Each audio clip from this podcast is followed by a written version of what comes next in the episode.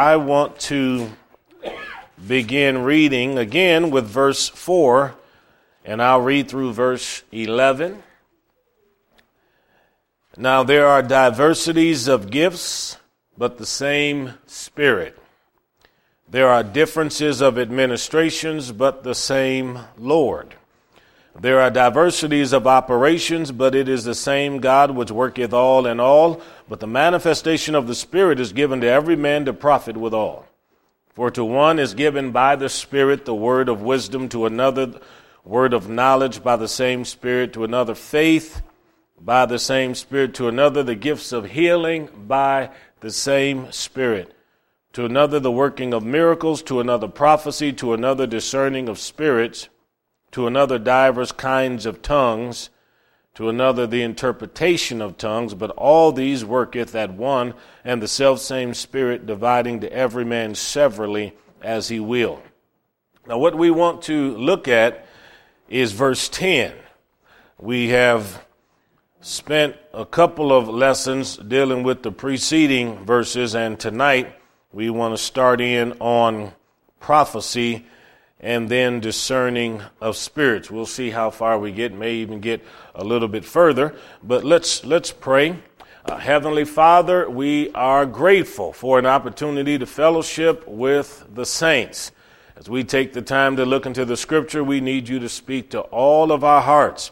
And more than anything else, Lord, we covet, we desire these spiritual gifts as you have placed in your word. Follow after charity, but pursue spiritual gifts, desire spiritual gifts in Jesus' name. And everyone said, Amen. Okay, we have explained the other ones, the word of wisdom having to be connected with the first three chapters of First Corinthians, and we told you that it's the same word, wisdom, in all of the different chapters.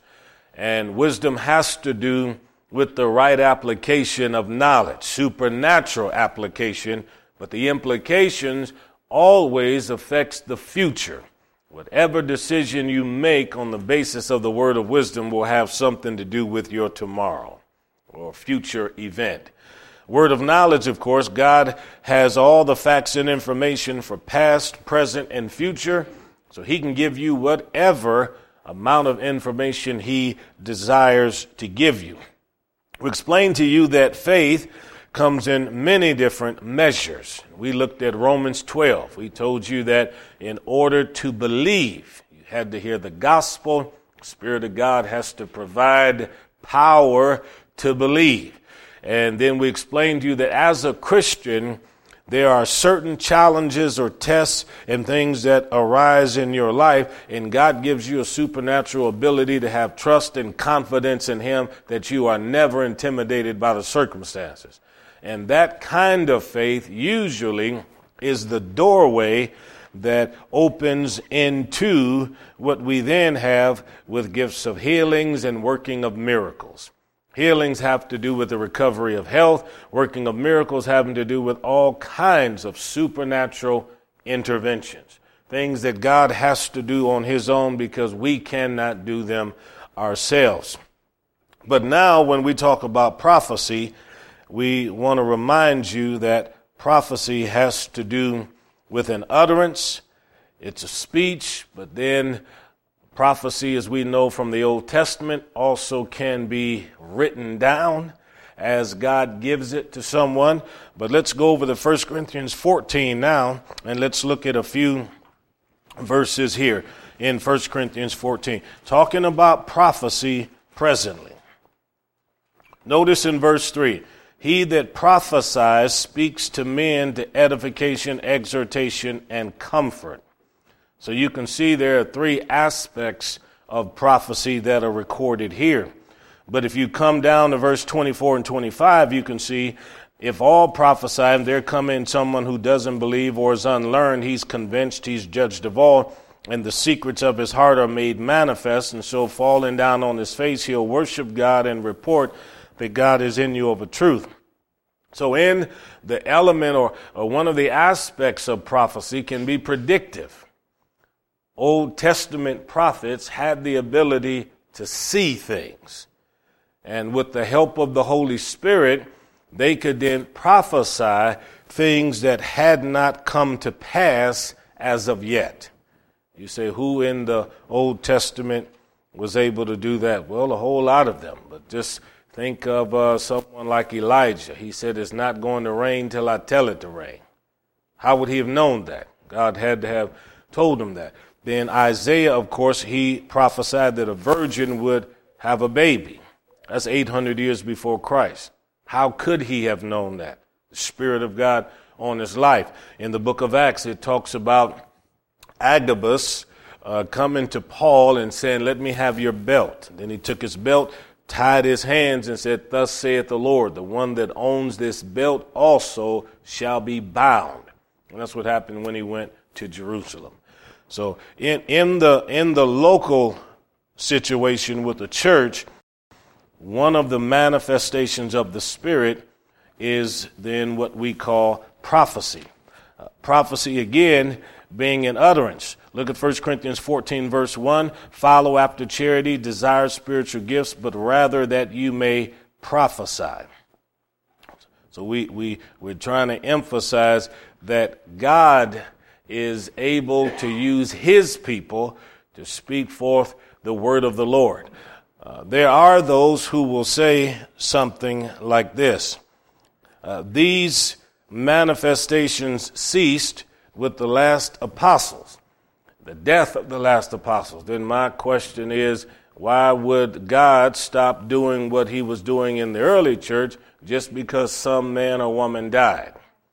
Uh, there were 70 others that God gave power to that we know from the Gospel of Luke. And what happens if some of them were still alive and the apostles died? Well, the manifestation of the Lord doesn't change. Understandably, then, if there is a manifestation of prophecy, then we certainly want to know what it is that God is saying to his people.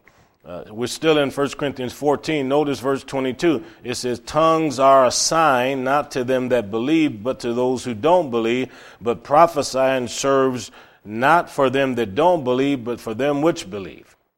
So if you're in a service and a prophecy is given, then of course the only way the congregation can be edified is if that prophecy is given in a language people can comprehend. So, so this is why if a person is in a church in Korea, if you hear a prophecy, it's typically going to be in a Korean tongue. If you're in Africa, you're going to hear it in a dialect over there that people speak. And here in America, of course, if it's going to benefit you at all, it's going to have to be in English. So this is important in understanding that. Now, coming back to 1 Corinthians 12 now. It says here, to another, the discerning of spirits. Now, this is not the gift of suspicion. And this is not you suspecting someone to have a devil.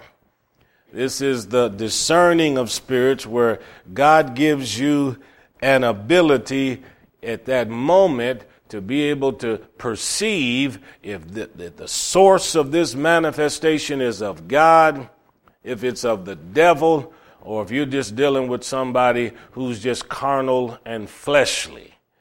Now, there are illustrations of this in the scripture, and I think we should probably now go to Acts chapter number 8, and let's look at this man, Peter. So in Acts chapter 8, Peter and John came down from Jerusalem in verse 14 because they heard about the revival. And they prayed for people in verse 15 to receive the Holy Ghost. Then in verse 17, they laid hands on them and they received. So obviously, the reception of the Spirit of God had such a powerful manifestation that Simon the sorcerer said in verse 18, I want this power also, and I'll buy it from you. So notice what Peter says in verse 20. Your money perished with you because you thought the gift of God may be purchased with money. You don't have any part or lot in this matter, and your heart is not right in the sight of God. So Peter was able to discern that this man was in a wrong condition. And sometimes God gives you the ability to see that in people. There are folks who are not of the best character, and the discerning of spirits certainly would be able to help you in, in dealing with that. It's a very important thing. And in the body of Christ, of course, we have to deal with God, we have to deal with the adversary, and we're dealing with the flesh, and we're dealing with the world. There's the story in Acts chapter 16 where this man, Paul, is walking around, and the Bible says there was a, a little girl in verse 16, and she was possessed with a spirit of divination. She was like a psychic. Now, everybody else thought it was normal the way she conducted herself. But she's she, she made a lot of money for her handlers, as it says in Acts 16 16, because she was soothsaying. That's another way of saying prophesy. So you can see there's false prophecy too, then. Well, in verse 17, she followed Paul and said, These men are servants of the Most High God. That's true. Which show unto us the way of salvation. That's true. But in verse 18, she did this over several days. Paul was grieved and he turned and said to the Spirit, I command you in the name of Jesus Christ to come out of her. And, and he came out the very same hour. Now he knew this was a demon spirit. Otherwise he wouldn't have spoke to the spirit and said, come out. So God had to have given him a manifestation of the discerning of spirits to know what he was dealing with. And God, he, he does that. He open up your eyes from time to time to help you to know that, or you'll just know inwardly. And remember, she spoke truth, part of the truth. She said, These are servants of the Most High God who show the way of salvation. So even the devil, when using his people, can introduce parts or portions of the truth, but that person still can be full of the devil. Because at Jesus' temptation, Satan came to him and said, Look, throw yourself down off this cliff because the Bible does say the angels will bear you up. So the devil knew the word and he can quote the word, but what the devil won't do is he won't obey the word. See? And he doesn't have any fear or any reverence of God.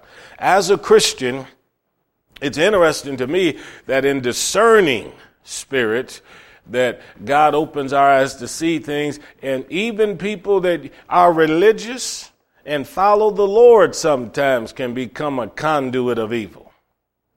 Jesus said to Peter one time when Jesus was saying, I'm getting ready to leave, and Peter said, Oh, no, you're not going nowhere. We, are going to be with you all, the, all these days, and you, you can't disappear on us. And Jesus turned and said to the Spirit, Satan, I rebuke you. You savors not the things of God, but the things of man. Peter had no idea that all of a sudden what was coming out of his mouth was not in line with what the Word of God says. So even in the body of Christ, we can see that. And we have in the book of Acts also the times where people's eyes were open to see angels. And, and that certainly is a discerning of, uh, of, of the Spirit. Now, if you've ever had a dream, and in the dream you knew you were dealing with something demonic, then that's that's similar manifestation, especially if God opens up your eyes to somebody you're dealing with or somebody you're interacting with. I had a guy one time that it wasn't a dream. I was in the elevator with him actually, and I can't remember where we were going. But as he was talking, his his face just totally disappeared, and all I saw was a black cloud. And he was talking to me, and I'm sure I was probably conversing with him, but all I saw was that black cloud and I wasn't even really paying attention to anything he said after that, but I knew from, from the Spirit of God, there's something not right here. And so I started distancing myself uh, from him. And then, of course, later on, come to find out this guy was involved with all kinds of pornography and stuff and had some Bible college students engaged in a whole lot of wickedness and stuff like that. God, God to open up your eyes. God to give you the ability to discern sometimes what's going on in a, in a person's life. And when the devil does manifest and you know it's the devil, then you just use the name of Jesus. That's where the power is. Use the name of Jesus. And you don't ever have to be afraid. And certainly that is what the devil uh, certainly wants. He wants you to be scared. But in a church service, we still need to be able to discern the presence of the Spirit of God. Yeah. To have an understanding of when God the Holy Ghost is operating. Now, some people don't sense that because they don't always uh, have that kind of a relationship with God, and all church services aren't the same. Because there are a whole lot of church services where you, there'd never be any presence of God anyhow, so there wouldn't be anything to discern. But, but there is a, a power or glory or a presence that can descend, and you realize God is at work now. And then sometimes only the best thing to do is just sit tight, don't say anything, just enjoy God. And just saturate yourself with the presence of the King. And this is what Paul is trying to get over to the Corinthians. When we come over to the uh, different kinds of tongues here in verse 10, this, this takes us again uh, back over into 1 Corinthians 14. Paul gave a significant amount of time to prophecy and tongues and interpretation because those are three manifestations that produce a lot of confusion and they produce uh, a lot of, um, how do I want to say it? A lot of error Certainly a lot of error. So let's, let's see what Paul says about these. Well, in 1 Corinthians 14, verse number 2, he that speaks in a tongue speaks not unto men, but unto who? Unto God, for no man understandeth him, howbeit in the Spirit he speaketh mysteries. Sometimes when uh, you hear someone speaking in other tongues in a service, you need to realize that uh, this person isn't necessarily talking to you. Because there are people who get angry. They'll say things like this I just don't understand why, when I go to church, I have to ever hear somebody speak in tongues. Well, probably the same reason when you go to a restaurant, you get irritated when you hear somebody speaking in Spanish or German or Polish because they're not talking to you and it bothers you because you don't know what's being said.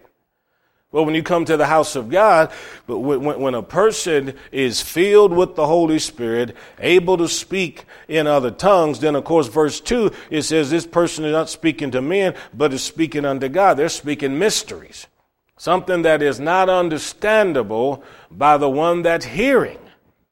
Sometimes even by the one that's speaking. This is why Paul later tells us that he that speaks with tongues should pray that he may interpret. So I don't, I don't get angry with people if I hear uh, somebody uh, speaking with, with tongues in the service. Here's, here's what I do know, and we can see this as we uh, march through this.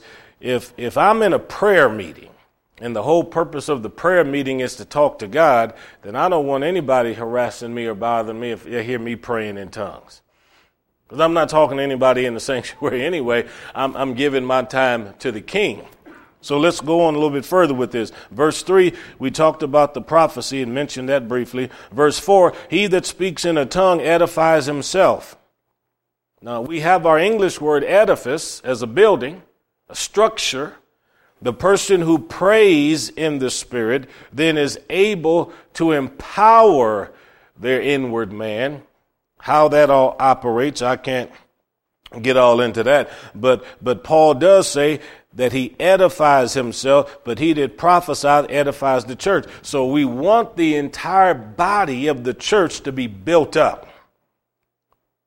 But if I'm, if I'm praying in the Holy Spirit, I'm only building myself up which is why it's not good for me to just come to church and just spend all my time talking in tongues if I'm supposed to be teaching, because who gets the benefit out of that if everybody comes and sits and listens to me talk in tongues? I'm the only one who benefits. You don't receive a thing. So this is why he said that the person who speaks in tongue edifies himself, but the one that prophesies edifies the church. Now he says in verse 5, I wish that everybody spake with tongues. Baptists, Methodists, Lutherans, Friends, Quakers. See, everybody. That's what Paul said. I wish everybody did. But rather that you what? Prophesy. He said, I, would rather that you hear something in your own language. Greater is he that prophesies than he that speaks with tongue, except he interpret that the church may receive edifying. So the, the way that I met Tiffany's mom was because of a manifestation of tongues and interpretation of tongues. We were down at Jimmy Swaggart's church. I was on the front pew and we were doing the little praise and worship stuff. And in my heart, I knew somebody was going to give an utterance in tongues and I was going to give the interpretation. So I walked over to the pulpit section where Jimmy Swaggart and all the preachers and bodyguards were. And, and when I got over there, they saw me coming. So one guy, John Clauser, jumps up to try to come to see what, what I wanted. Cause you know, you got a lot of kooks that come down there. So they're trying to make sure nothing happens to the pastor. So he said, what do you need? I said, well, I just want to know in this church, what's the protocol for manifestations of tongues and interpretation? And he then he told me, and then and then he said, "Well, you won't have to worry about it." Because he he just didn't think it was going to happen that night, and he certainly didn't know me. It's the first time he'd ever seen me. So I no sooner turned and walked back to the front pew, and a lady named Deborah Washington gives an utterance in tongues. Then I gave the interpretation, and that was how I ended up meeting uh, Tiffany's mom because that that service, everything changed in that service. Power of God fell in that place. I think we had church problems for another hour and a half, two hours. Not a baby cried, nobody left. We just sat in the presence of God. Brother Swaggart fell out the chair, weeping and crying. We were all, some of us were stretched out, praying and talking to the King, but the presence of God was thick in that place. So afterwards, her mom wanted to talk to me and understand how all of that kind of operated and, and function. Well, we, we, we know then if there's an utterance in tongues and if there's an interpretation, it is the equivalent to a prophecy. Equivalent. Because understanding has come. If, if, if I stand up here and say, as I'm saying now in English, God loves you, you understand that. But if I stand up here and say in Arabic, God loves you, you won't get a thing out of that. But if after I say in Arabic, God loves you, I turn around and interpret it or somebody else interprets it, then you still get the benefit out of it. That's what I'm trying to say. Yeah. Okay, so verse number six then he says, Brethren, if I come to you speaking with tongues, what shall I profit you, except I shall speak to you either by.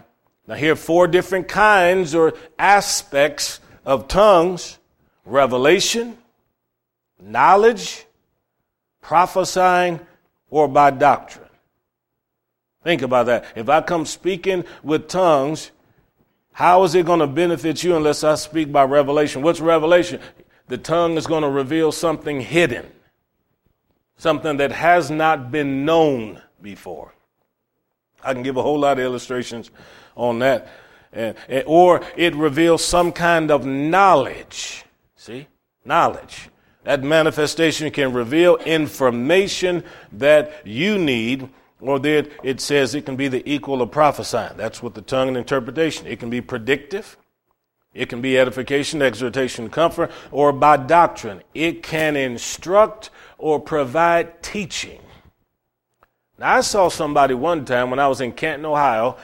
There was a, a prayer meeting early in the morning. I had a good friend of mine. He had just gotten out of the Navy. I'd gotten out of the Marine Corps, so we wanted to go to this meeting, and there were thousands of people there. And we had to stand outside maybe for 45 minutes to an hour to get in. And then the man taught, and we were way in the back. But you could see up front, they had all of these people on stretchers and folks on gurneys because there were hospital uh, ambulances and stuff out there. And I watched this preacher uh, as he was ministering, walk up to somebody who was stretched out on a stretcher, unable to move, unable to walk, and he stopped and he spoke in tongues over him. And then after he spoke in tongues, then he interpreted. And then he said to the man, In the name of Jesus, rise up and walk. And we all watched the man get up off of the gurney and he was totally healed by the power of God. Now I knew it was real not by just watching him, but looking at the one that brought him. Because the one that brought him started yelling and screaming. They weren't going to fake. They were the ones that got him out of the hospital to bring it. See? So when, when, when, when God is moving in a powerful way, he can reveal some very interesting things. There's, there's no, no doubt about it. Okay, uh, verse 6. So you have four different aspects of this. This revelation. And we have knowledge. Well, let me give uh, something else related to this revelation part. I was in Cleveland, Tennessee, and I was down at a Bible college. And in the uh, the service there earlier that day, I had sang a song on the blood. And so the, the speaker that, that week uh, was a lady named Billye Brim, comes on television a lot. And so that evening, she had taught, and it was a meeting where they were teaching on the Holy Spirit and all of that. And so she remembered me from the morning service, and asked me to come up and sing that song on the blood. So I did, and I got up on the platform, started singing it, and when I was singing it, came to the end of the song, and the Spirit of God came on me, and I had utterance in tongue. Now we've got hundreds of people out here, and nothing but Bible college students in, in front of us. And so I give this utterance in tongues, but now the interpretation is coming to me, so I know what I'm saying, what I'm about to say. So I reached out and I grabbed Mrs. Brim, had both her hands together like that. I grabbed her wrist because my hands are big enough to wrap around them, and her daughter Shelly was on the other side. So I grabbed her. I started giving the interpretation. And as I was giving that interpretation, she was kind of going down and, and, and, I was holding her up because she was going down under the power of God. And I held her up until I gave that interpretation. When I was done, I said, now call all these Bible college students up and then you go down there now and lay your hands on them and pray for them. So all them Bible college students came and she stepped out there, lifted her hands, never touched one of them. Every single one of them fell under the power of God and they laid there for the next hour, hour and a half having dreams and visions and then got up telling testimonies of visions of Jesus, being called to the ministry. Well, she told me after that service, she said, you said things to me that only my spiritual father and other people had said to me. Nobody could have known that. Well, I didn't know that because I didn't know her. See, first time I'd ever been around her. Last time I'd been around her.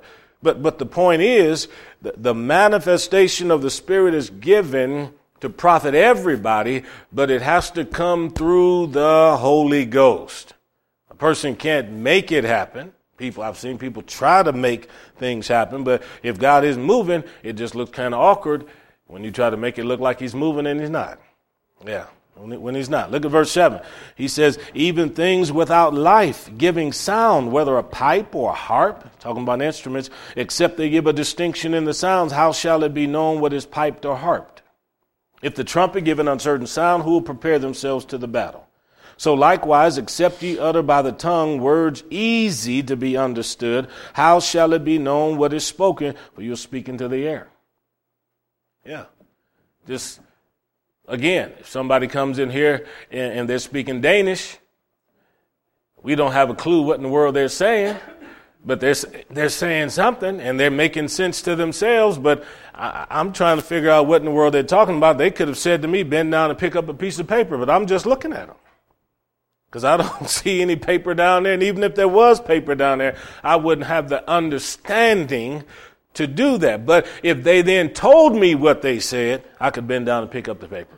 This is what, what, what Paul is, is saying. There has to be a certain distinction in the sound. So when you hear, when you hear the, the, the 7 a.m. or the noon siren go off in the morning, or the 6 p.m. siren in the evening, like they do in Red Cloud, then people know it's time to go to work, it's time for lunch, the day is ended. That's what they know. But then, you know, they took that same sound and they put that sound on the top of an ambulance. And so now an ambulance goes by and you hear that siren, and when you first hear it, you're wondering, is it time of refreshment or has there been a tragedy? But there has to be a distinction in the sound. Just like with the sound of the siren going off when it's tornado time. Everybody knows when they hear that sound. That does not mean go outside and look around. That means find shelter immediately. So Paul is saying in the local church then, our operation should provide precise direction to people. Look at verse verse uh, verse 10. There are a whole lot of voices, many kinds of voices in the world, and none of them are without signification. That means none of them are without the ability to transmit knowledge. Therefore, if I don't know the meaning of the voice, I'll be unto him that speaks a barbarian, and the one that speaks to me a barbarian. You, you let somebody run up, let, let a nine year old kid who's a, a Hispanic, Spanish speaking person run up to a German lady in her 70s and start talking to her in Spanish, and the German lady would be looking at her like, What in the world are you saying? But then if that same German lady, lady responds with language in German and the little boy doesn't know, then here we have two people trying to converse with each other and they both seem like, as the old word described, barbarians which comes from the Greek word that just means it sounds like they're saying bar, bar, bar, bar, bar, bar, because you don't know what they're saying. That's the, that's the whole point. We, we need to understand what it is that the other is saying. So, verse 12, he says, Even so, ye, for as much as you're zealous of spiritual gifts, seek that you may excel to the edifying of the church. Wherefore, let him that speaks in an unknown tongue pray that he may interpret. So if a person gives an utterance in tongues, that person should pray that he can interpret. If you're the kind of person who spends time alone praying in the Spirit, then ask God to ask God to tell you what's being prayed. He can reveal that. He can give that kind of information and insight. Um, in verse 14, it says, If I pray in, in a tongue, my spirit prays. So now you know what's taking place inwardly. If, if a person is praying, see, it's called a prayer. If they're speaking in other tongues, then it's a prayer. So there are two different aspects here that Paul is dealing with. Two aspects.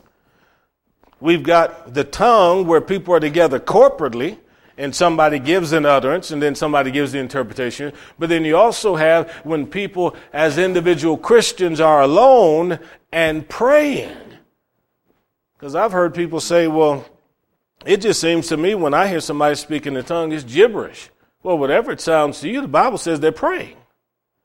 And if they're praying, they're talking to God. So if they're talking to God, they're not talking to you. So even if it sounds like gibberish, it doesn't matter. Now, I, I think somebody like um, uh, maybe Julian over there, he might he might still remember one or two Spanish words or something like that. And but but I, I guarantee you, if he started praying in Spanish and he was in a location where people didn't know who he was, then there would probably be people that would say that sounds like gibberish to me. But he knows he's praying. And I know that when I'm spending time with God alone and I'm praying, that even if it doesn't make sense to some people, it makes sense to Him. And He's the one I'm talking to. So I want Him to be uh, responding to me. So verse 14 says, if I pray in the spirit, my understanding is unfruitful. What is it then? I'll pray with the spirit. I'll pray with my understanding. I pray in the spirit. I'll pray in English. That's what he's saying. I pray with my understanding in English. I'll sing with the Spirit. I also sing with my understanding. Yes.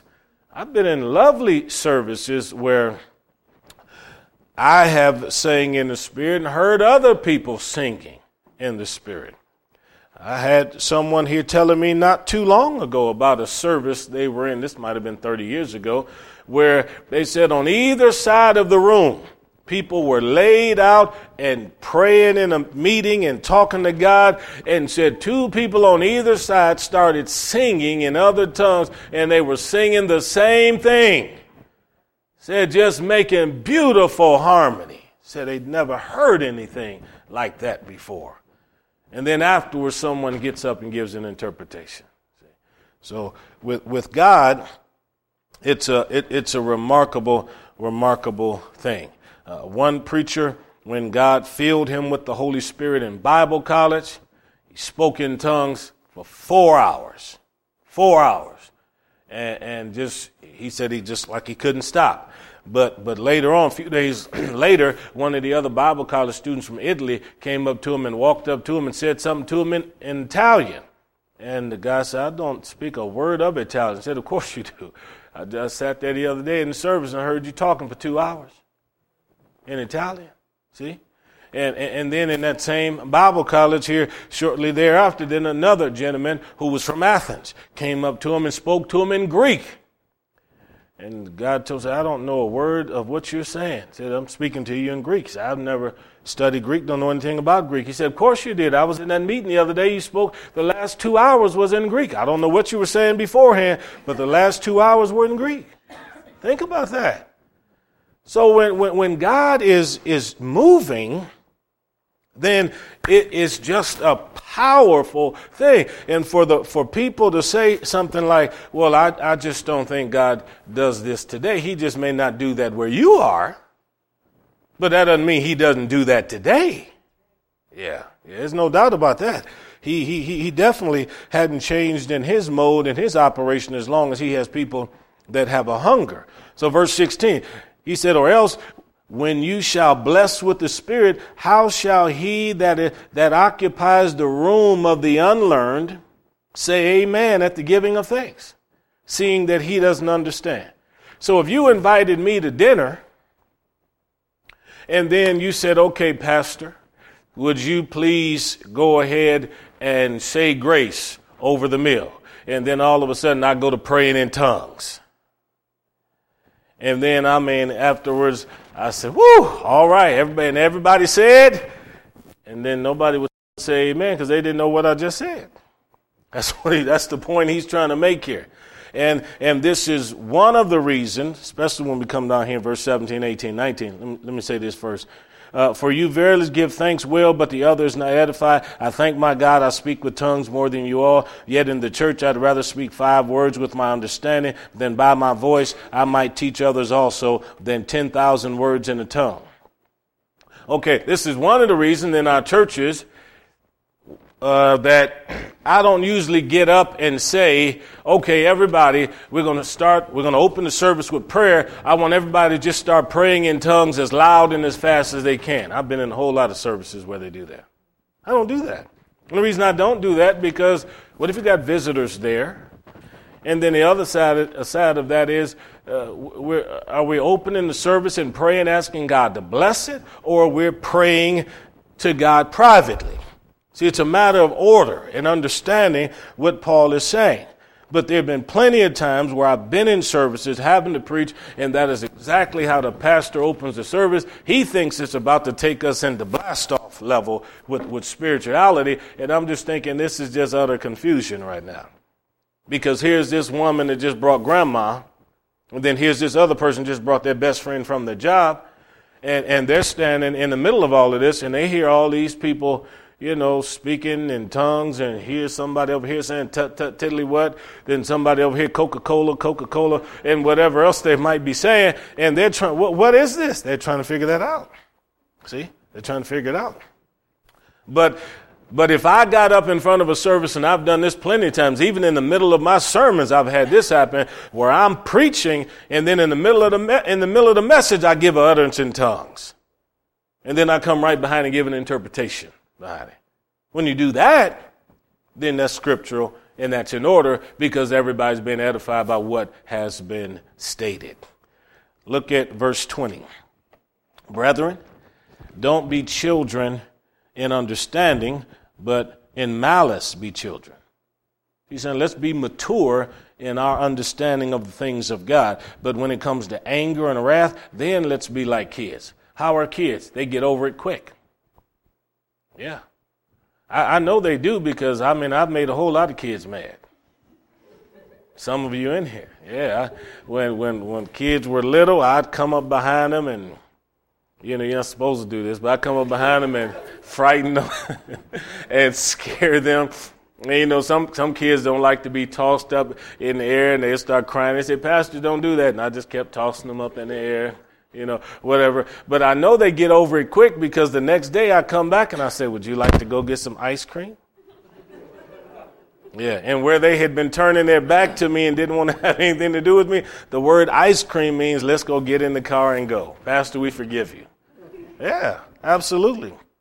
Okay, so in verse 21, Here's what Paul says In the law it is written, With men of other tongues and other lips will I speak unto this people, and yet for all that they will not hear me, saith the Lord. Had you ever thought before that the Old Testament actually tells you that people later on are going to speak with tongues? That's what that says. That's why Paul is quoting it. Yeah, that, that is why he is citing this. And you can probably see from your center column reference or from your marginalia there that this is from Isaiah. 800 years before Jesus was born in the Old Testament, they were saying people are going to speak with other tongues. And then this is what Jesus said in Mark 16 they shall speak with other tongues. And then in the book of Acts, this is what happened. So look at verse 22 and we'll start wrapping things up. Wherefore tongues are for a sign, not to them that believe, but to them that believe not. This is why we need them in the church. This is why. See? Not for the Christian, but for the unbeliever also if a, if a sinner comes into a congregation and hears and sees that manifestation and it's of God, they'll be able to sense the presence of God and know this is real. Yeah. But don't misunderstand me. I, I, I, can do a whole message on what I call blooper prophecies and du- blooper tongues and interpretation where I know it wasn't God. I'm telling you, I, I've seen a whole lot of that too. And and the hair on the back of your neck stands up, but it's not because it's God. Because you, you just you just get a weird sensation about a lot of this. But when when this is functioning the way it's supposed to, it helps the church and it leads people out of sin and into the kingdom of God. Yeah. The, presence and the power of the king. Okay. Um, where do I want to stop at with this? Verse 23 says if the churches come together and somebody comes in who doesn't know anything about this or doesn't believe, and he hears everybody speaking in tongues, he'll say they're all crazy. Haven't we heard that before? Yeah. And so, of course, in, in modern times, people have all kinds of labels and. Um, descriptions for spirit filled churches. So they say, you, Have you been hanging out with them holy rollers? Now, I've been in full gospel church all my life, and I've never seen anybody rolling down the floor. But I keep hearing about holy rollers and everything. And, and, then I used to hear when I was younger, they say, them people down at that Pentecostal church or them full gospel people, they spit fire. I've been in church a long time. I had never seen any fire going any direction. No, they, they swing from the chandeliers. Well, most of them can't even afford chandeliers. So you don't see a whole lot of that. But, but I think these stereotypes come because you have people who don't believe in that. And sometimes the best way to keep your group from getting to know people in that group is by disparaging that group so people won't want to come around at all. Because if, if, if folks know that you know, you spend some time with some people that believe in this kind of stuff, then, you know, they may be wanting to check you in with Gail and uh, let Gail uh, ask you a few questions or something like that. But, folks, there was a time when the spirit filled life was not so popular, but right now I don't think you can go anywhere on the earth where somebody doesn't have a family member, a friend, or somebody that speaks with tongues. Every major television network that you find on is uh, owned by somebody full of the Holy Ghost. From Daystar, the TBN channels, Impact channels, and uh, SonLife broadcasting, everything you can possibly think of is just filled with that because there's something in this that produces in people a desire to step out in faith and tell people about this. And you can go to South America, the Middle East, the fastest growing people groups amongst the churches are spirit filled people. And that, that just has to do with the manifestation of the Spirit. Unless you think this is just outside mainstream denominations, I can bring some people in here and they can tell you about the uh, renewal in the 70s amongst the Lutherans. They can tell you about it amongst the Methodists and amongst the Baptists. I mean, many of them got the left foot of fellowship. So get on out of here. But nevertheless, God was moving because when the Spirit of God starts working, He transcends all these denominational walls because people are hungry for God. Yeah, yeah. Okay, so let's let's just stop right here, and if we have a little bit more to say on this, we'll get get right on top of this next week also. But I, I, want you to just remember 1 Corinthians 14, verse 1 follow after charity and desire spiritual gifts. Walk in love, folks. Be a loving person. But simultaneously, Say, Father, this, I'm, I'm hungry for this. Lord, I, I, I, want this. I know you're the giver. I'm not interested in gifts. I need the giver. But the more of you I have and the more of myself I surrender to you, the more of you will be manifested through me. And if you're manifested through me, people will come to know Christ and lives will be changed. And you don't know how God will do this in your life.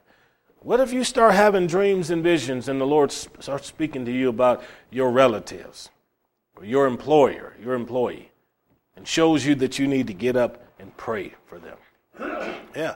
What if you say to somebody, I do want to pray for you and ask God to do this or do that, and then you do lay hands on them and pray, or maybe you don't lay hands and pray, but they're still touched by the power of God, or God does something miraculous. Because I know a whole lot of people that are praying, Lord, open up a door for me of employment here, or God rearrange some circumstances in my life so that these things can fall into place. And if God does it, it's still a miracle. Yeah, still a miracle. Let's pray. Father, thank you for your word tonight, and we're grateful to be able to look into the scriptures. Uh, we're a hungry people. And, and we don't just want church as usual, certainly don't want a boring Christian life, but we need you every day, God, to operate through us, in us, on our behalf. And Lord, I can tell you right now, my appetite today is no less than it was when I was a teenager, still wanting more and more of you, and still wanting to give you more and more of me. In Jesus' mighty name, Amen, amen, amen. Anybody